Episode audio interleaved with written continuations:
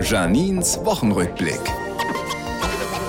Dienstag, Halloween. Ich ziehe mit meiner Tochter durch den Kiez, da fragt sie mich auf einmal, Mama, warum feiern wir überhaupt Halloween? Ist das wieder irgendwas Kirchliches? Äh, ja, genau. Wir gedenken dem Tag, als äh, Jesus den gruseligen Riesenkürbis aus Nazareth vertrieben hat und zum Dank von allen Bewohnern mit Süßigkeiten beschenkt wurde.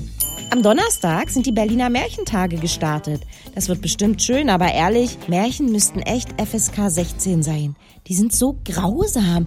Denken Sie mal an Schneewittchen oder Hänsel und Gretel. Mir fehlt da irgendwie immer eine Figur, nämlich ein Mitarbeiter des Jugendamtes.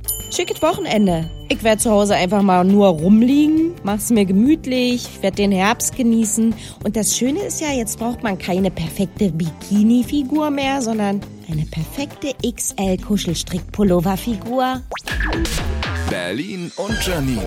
Auch als Podcast auf rbb888.de.